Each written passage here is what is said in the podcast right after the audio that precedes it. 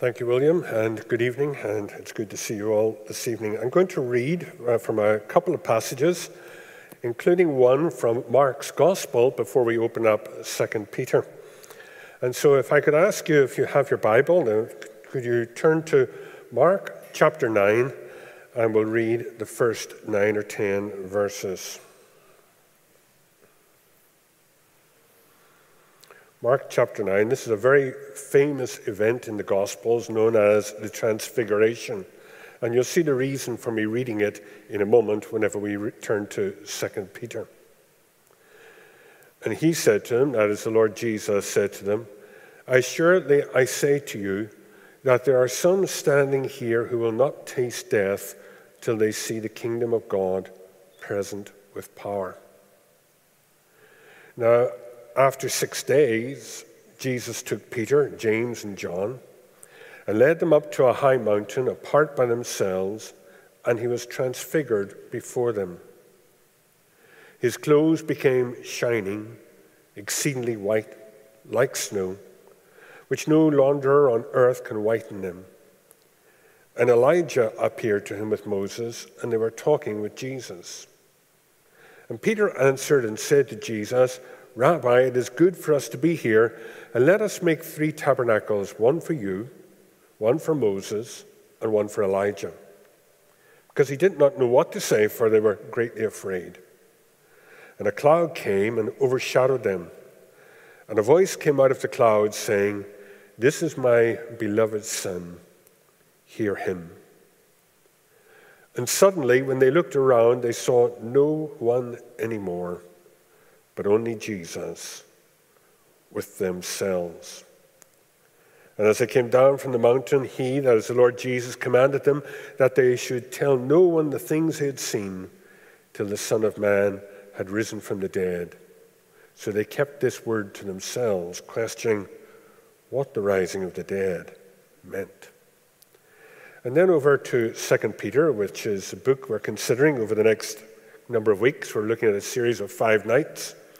And there's a couple of verses from 2 Peter, uh, chapter 1, and verse 15. Moreover, I will be careful to ensure that you always have a reminder of these things after my decease or my exodus or my departure. For we did not follow cunningly devised fables when we made known to you the power and coming of our Lord Jesus Christ but we were eyewitnesses of his majesty. For he received from God the Father honor and glory when such a voice came to him from the excellent glory This is my beloved Son, in whom I am well pleased. And we heard this voice, which came from heaven, when we were with him on the holy mountain. We also have the prophetic word made more sure, which you would do well to heed as a light that shines in a dark place until the day dawns and the morning star rises in your hearts. Knowing this first, that no prophecy or scripture is by any private interpretation. For prophecy never came by the will of man, but holy men of God spoke as they were moved by the Holy Spirit. And then just over the page to chapter 3, and just for reference sake, just verses 15 and 16. Breaking into a sentence, account that the long suffering of our Lord is salvation, as also our beloved Paul, brother Paul, according to the wisdom given to him, has written to you, as also in all his epistles, speaking in, these, in them of these things, in which are some of things are hard to understand, which those who are untaught and unstable twist to their own destruction as they also do the rest of Scripture. I was sitting in Tokyo Airport on board a BA flight coming back to Northern Ireland. I'd been in Japan for four or five days and I'd had a very busy schedule. I was tired and I was absolutely delighted because I was given a seat right opposite the emergency exit legroom. And so I settled down in my seat and thought, I'll just get a quick doze here. And I noticed that the young fellow, a Western fellow, sitting beside me was extremely agitated. So I watched for a while. He was sweating, he was moving. I said, Are you all right? He says, I, I think so. I said, What's wrong with you? He said, I had a terrible flight out here. I said, What did you mean? And then he named an airline that he had flown on, which had a reputation for being very, very cheap. I said, What happened? And he said, I sat down in my seat in Heathrow, and when I got on it, the whole seat started moving on the floor. That was the first thing. I said, Right. And then I went to put on the seatbelt, and it wouldn't work. And I said to the stewardess, and she said, oh, Don't worry about that. And then we were flying at about 30,000 feet, and he says, the plane started to make very strange noises and vibrate a bit, and everybody was a bit concerned. But he says, as we approached Japan, he said, I was sitting there in my seat, just hoping and praying that we get down, whenever water started to flow out of the ceiling on top of my head. So I immediately buzzed for the stewardess, and she came up and she said, Ach, not again. She says, Here, hold that bucket under your land, will you please? He says, I'm never flying with that airline again. I don't trust it. He says, This flight's cost me far more than anything else I could afford to pay, but I don't trust that airline. I, am not flying it again. I wonder what on earth that connection is with 1 Peter. I don't trust it. Sometimes we talk about blind faith.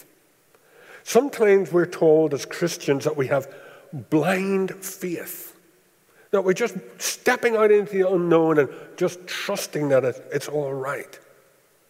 If that's the case, we're in a very, very sorry state because faith is based solely on the object that we can trust. He couldn't trust that airline, so he couldn't fly it. Let me give you another example. Let's imagine you're going to change a light bulb and you say to me, Have you got a chair? And I go out and I bring in the chair to you and you look at it and one of the legs is hanging off and the back is all rocky and the seat, uh, well, you wouldn't definitely even sit on it. You say, Hey, stand that. I say, I'm not putting my weight in that chair. I don't trust it. I don't have any faith in it because when I look at it, it doesn't meet my expectations.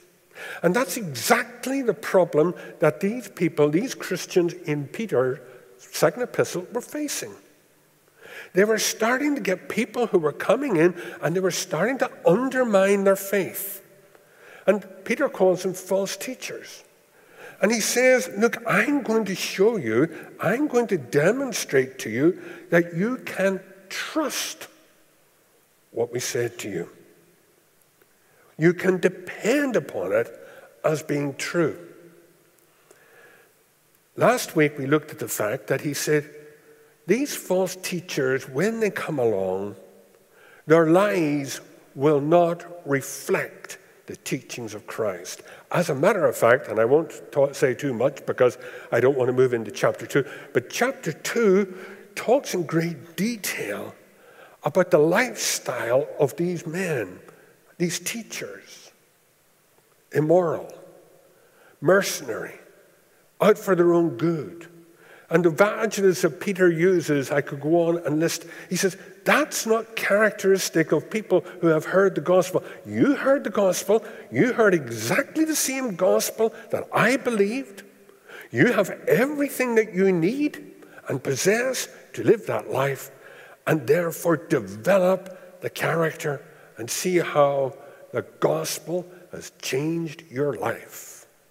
Remember, I said Simon Peter. He said, I was Simon, and now I'm Peter. I look back and I look now and I see how God has transformed and changed my life. That, he says, is the first evidence. The first evidence that the gospel message is true. Changed lives. And I know we as Christians today, you may look upon us and you can point the finger of accusation at us, and rightfully too at times because we don't live up at times to the message, although we endeavor to do so. It is a changed life as a result of faith in Jesus Christ, which brings us to the point that we are today. But then Peter moves on. He says, Now, I'm going to die. That's verse 15. And that's the last time he uses the pronoun I. And it's significant in the next half a dozen verses that the pronoun changes to we. Very significant. Because he moves from talking personally to talking about the other apostles, the other teachers. And he says, We didn't bring you false labels, false teaching, false material. You know, what he's basically saying is we weren't charlatans. At that time, there were men who claimed to have the ability to make a medical diagnosis and to heal you, but all that they were in it for was their own good. And that's exactly the same phrase that's used here false.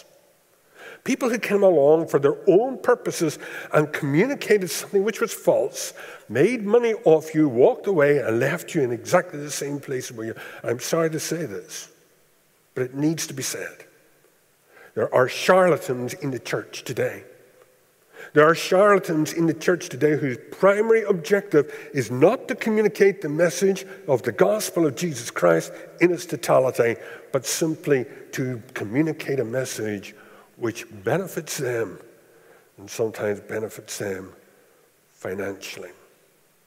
We, he said, were not charlatans. We didn't come along with, with a false message. These false prophets, they're coming along, and he says so in chapter 2, he says, we, they're going to come along and they're going to communicate to you a false message. But we didn't do that. And then he goes on to say that we were eyewitnesses of the glory of Jesus Christ. He says, Here's the first proof if you need it. We saw it. What do you mean, Peter? What, what did you see? Well, you see, here's the situation. And let me paint the picture as I see 2 Peter. Here's the situation the Lord Jesus Christ said then, and we read it in Mark, that some of you would not see death until you saw the Lord revealed in his glory. And then he said, We went on up into a mountain, me, James, and John. And while we were there, the Lord Jesus Christ was transfigured in all his glory. You know, the miracle wasn't the transfiguration.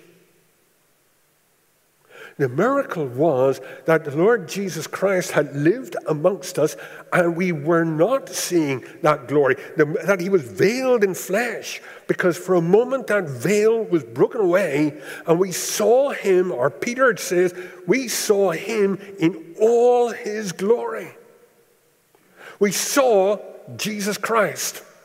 And he described him there on the Mount of Transfiguration. And Peter was so astonished to see Elijah and Moses with him, he opened his mouth without thinking. He basically says that. And he says, We heard a voice from heaven. We were eyewitnesses. What did you see, Peter? We saw Jesus transfigured. We heard God say, This is my beloved Son. We heard it. He said, We were eyewitnesses and saw the Lord Jesus Christ in all his glory. And you say, That's remarkable, Peter. That must have had some impact upon you. That must have been some experience that you had. He says it was. But he says, believe it or not, it's superseded by something else. That's what he says in there. He says, We have the prophets. In other words, yes, I had this incredible experience of the transfiguration. James and John and I witnessed the Lord Jesus Christ in his glory. But that, well, if you want to use a phrase, fades into insignificance when we look at what we have in our possession. We have the Word of God. You know what he's saying? He's saying that that Word of God, which is in your possession, which you have in your hand, which you and I can read in our own language today, of which probably in our own homes we have multiple copies. That Word of God that sometimes we dust off the cover and open it up. That Word of God, he says, that supersedes my personal experience. That's amazing. What you and I have supersedes Peter's experience on the Mount of Transfiguration. Can I just draw a point to you?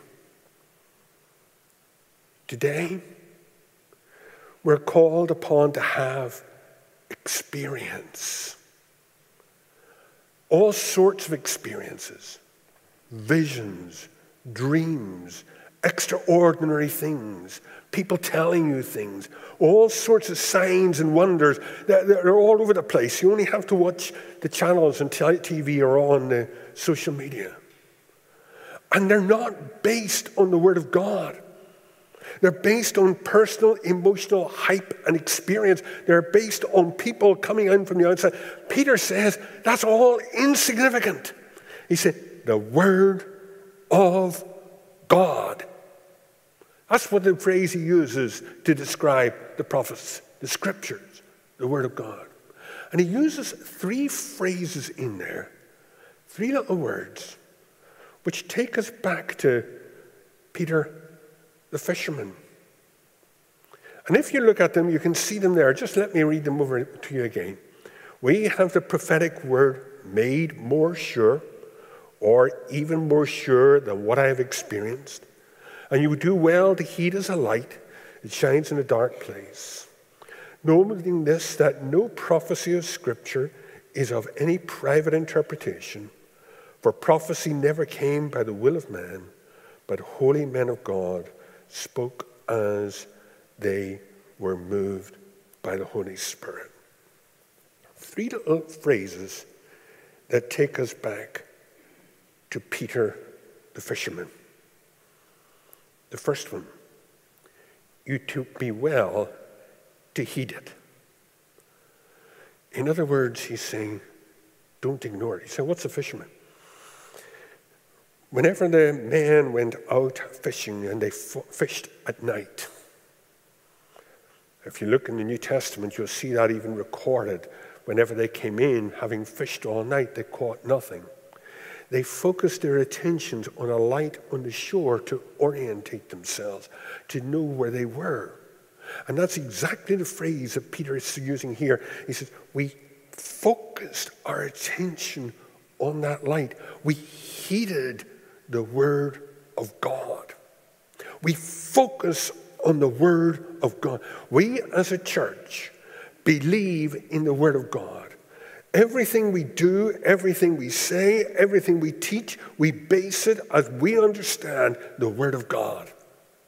Peter says, focus on it. Don't allow that light to go out. Don't allow yourself to be distracted. Don't read the book about so and so who had such an experience. Don't read this or watch that. He says, get the Word of God in your hands, follow it, engage with it. He says, that is what is going to help you like a light in a dark place. It's not just darkness that he's talking about here.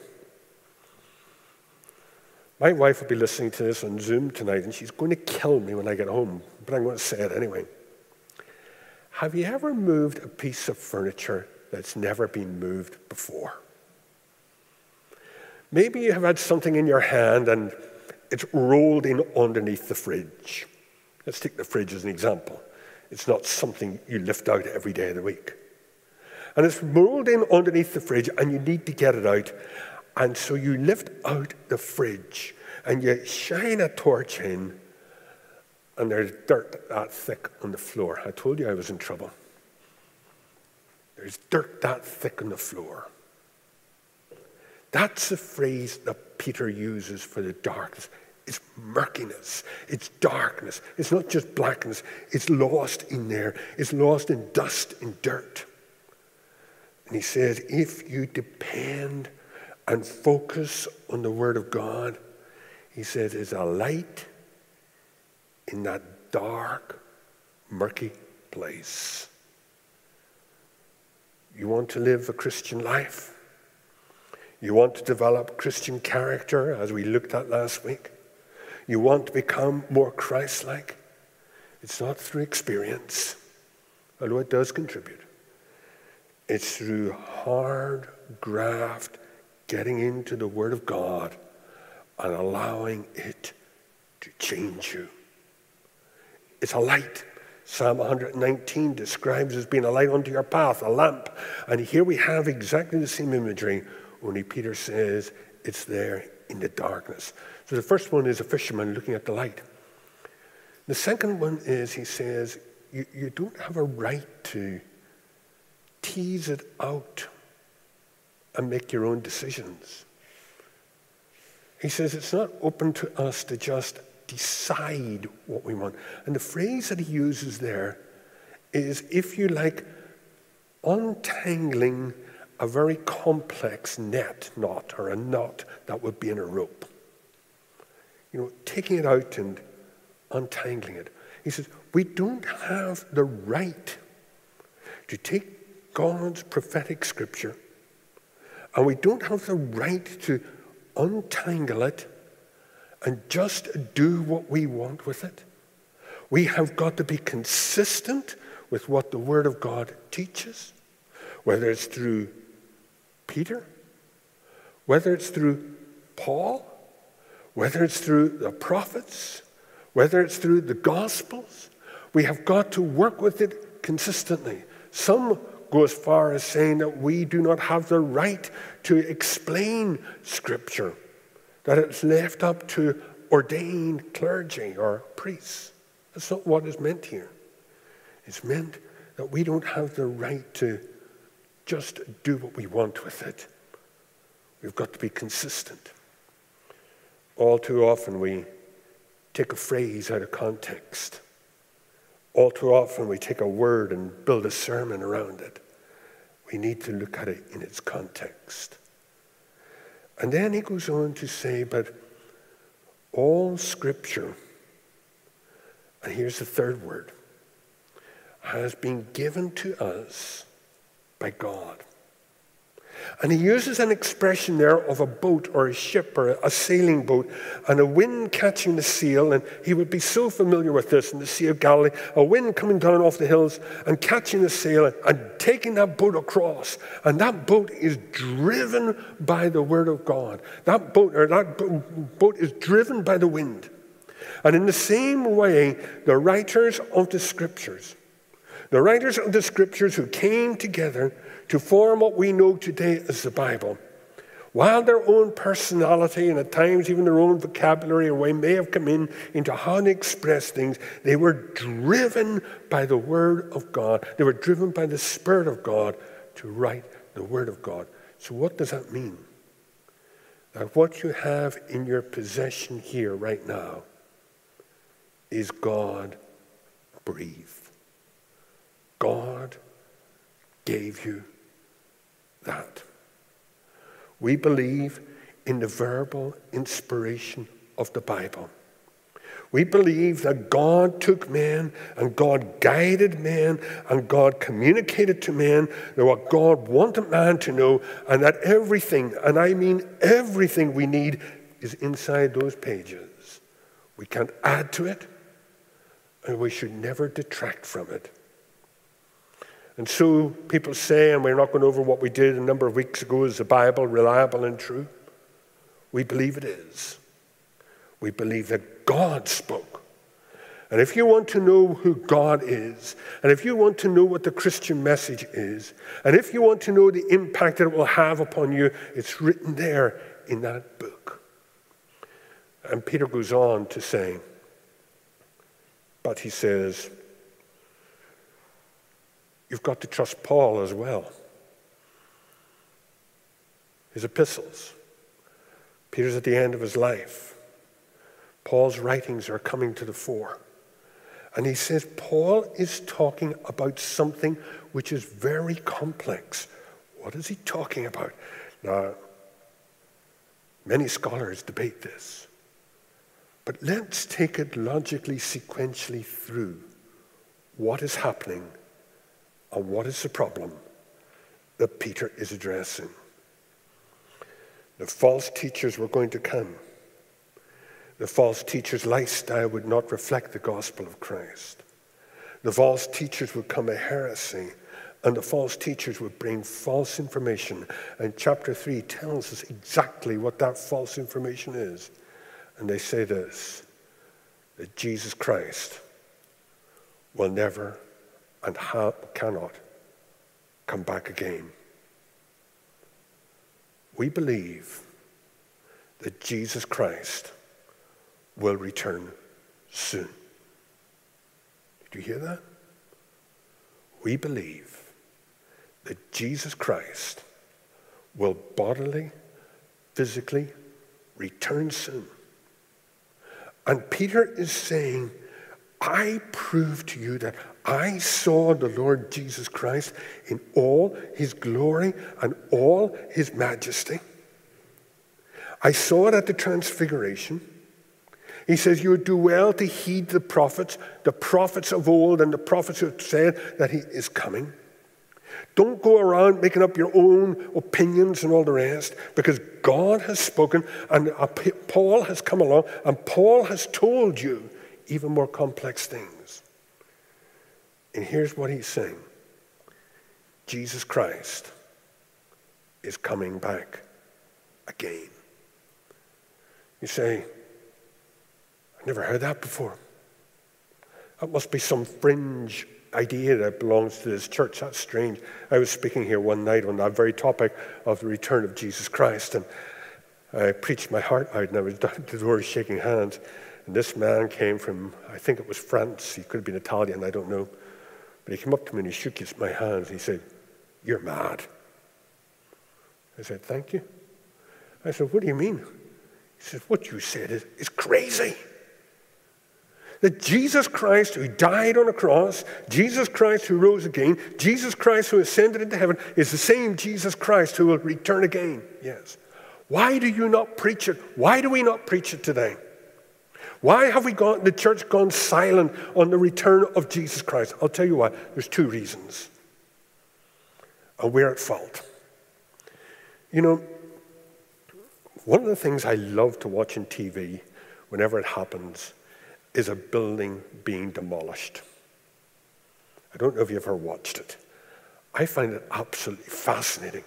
These men go in and they put in pieces of dynamite and all the rest and various explosives around the whole outside of this building. And then everybody draws back and they press a button that goes crunch and falls in. And I believe that the teaching of Jesus Christ and his return today has been actually attacked, deliberately attacked, so that we don't preach it. Because when we get to chapter 3, we're told to live in the light of it. And I'm not going to go there because that's another sermon. What, what do I mean? We do one of two things whenever we preach about the return of Christ. Number one, you all listen to see what his opinion is. Is he a pre tribulationist or post tribulationist? Is he an amillennialist or um, whatever, premillennialist? I know Gareth had a dig at me this morning, and I could have a dig at him tonight, but he's wrong. But um, know, the point is, we have reduced it down to interesting debates and arguments. I can tell you now that every time, and it'll probably happen tonight, every time I have spoken on the second coming of Jesus Christ and laid out the truth of his coming, somebody comes along and says to me, I don't agree with you. I said, I don't care. The fact of the matter is, that Jesus Christ is coming back again, and we can create our timelines, which I believe are helpful and necessary. We can create our timelines, but when we get focused on where does everything fit, we miss the message. Live in the light of his coming. And what's the other reason? All too often, people have made the most outrageous comments about prophetic prophecy and return of Jesus Christ. They have looked at what is happening around about them. They have even gone to predict dates and even gone to predict people as being the Antichrist. Do you know that Ronald Reagan was depicted as the Antichrist by one group because he's Ronald, I can't remember his middle name, Reagan, but all three words, all three names have the letter six in it, so he was 666. Outrageous material. And yet, what happens is that latches, people latch on to that, and then they say, but it wasn't true. So, therefore, what you're saying must not be true. The reality is, we do not know when Christ will return again. The reality is that Christ says, There are signs of my coming again. He lays them out in Matthew for us. He says, These are birth pangs. These are the signs to look for. And by, my goodness, we have the birth pangs. We can see it happening. But we don't have the right to say this and that and this is a fulfillment of prophecy. We reduce the message. Jesus Christ is coming back again. The false prophets came along and they said, the false teachers came along and they said, You're wrong. You said, Jesus said, you would see me in all my glory and you'd be alive. Peter, you're one of the last ones alive. He hasn't come back yet. Peter says, Wait a minute. I saw him in the transfiguration. I fulfilled that. And he says, We live in the light of his coming again. And then he goes back, and with this I finish. He says this the light that shines in a dark place until the day dawns and the morning star rises in your heart. What's the morning star? The Lord Jesus Christ in Revelation chapter 22 refers to himself as the morning star. There are three elements within the, the sky. There would be the brightest. There's obviously the sun, and there's the moon, and there's the morning star. Many believe it to be Venus as it arises in the mornings, a bright, bright light. And I want you to imagine these fishermen going back to Peter again, out there fishing all night. And as he looks, he sees the morning star arise on the horizon. We can go home. The night's work is over. The dawn is coming. The morning star is arising, and the sun in all its glory will follow. And that's the command given to us as Christians. Not to get bogged down on the ifs, the buts, the maybes. Is this a prophetic fulfillment or that or whatever? Yes, interesting conversations. Don't get me wrong, I engage in them myself. But that's not the focus. The focus is this the reality that he is coming back again. When the Lord Jesus Christ was born as an infant in Bethlehem, he was the fulfillment of many prophecies. He came as the Savior of the world. Peter is saying he's coming back again, and he'll be the fulfillment of many prophecies. But this time, he's not coming as the Savior of the world. This time, Jesus Christ is coming as the judge of the world. My friend, I believe that Jesus Christ could come back at any time. Any time. The Frenchman at the door told me I was mad. The Bible teaches it. We believe it. We look up. We see the morning star. Uh, we, we know that he's coming back soon. He's coming. And the question for you is this Jesus Christ was to return tonight. Not as Savior, but as Judge. Where do you stand? Where do you stand? My favorite story in the New Testament, and you'll have heard me say it a number of times, is the story of Simeon, the old man in the temple, when Jesus was brought as a baby. There in the arms of Mary, a child. And those words of Simeon resonate in my, my mind, my ears all the time. Lord, let your servant depart in peace, for mine eyes have seen your salvation. Let your servant depart in peace. It's a picture of a man who's been on guard duty. And he stood there all night, and when the sun rises, he's allowed to go home. His period of duty is over. And Simeon says, I spent my life looking at the horizon, waiting and watching, and he has come. He has arrived. The sun has risen.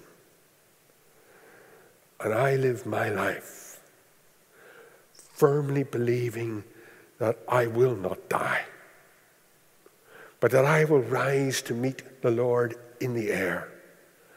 And as I look at the world around about me, I believe that it's soon and very soon we are going to see the King. And I endeavor to live my life, whatever may be left, to serve Him, to fulfill His requirements, and to live for Him. Peter says, You're in trouble. There's false teachers coming. But the gospel's transformed you. He says, I can prove to you that I saw the glorious glory of the incarnate Christ. I saw it. Don't hide from it. He's coming again. The Word of God, right throughout the whole of Scripture, driven by God, tells us everything we need to know. Depend on it. And look up. Watch up out for the morning star. My friend, do you believe it? Or do you reject it? If you believe it, live it. And if you're going to live it, live it not through experiences and all the nuances Live it in the light of the living, God breathed Word of God. And prepare yourself, like Simeon of old, looking at the horizon for that bright morning to come. Let's pray. Our gracious God and Heavenly Father, we thank you for this promise that we have that Jesus Christ will return again. Help us, our Father, to live in the light of it. We thank you, our Father, for your word, your God breathed word, which speaks into our lives, transforming our lives, giving us all we need to know about you in person through Christ. Help us, our Father, to live in the light of your Son's return. And Father, if there's somebody who is hearing this message for the first time, to whom this is all very strange, Father, we pray that you might speak into their life. They may realize the reality of the hope that exists.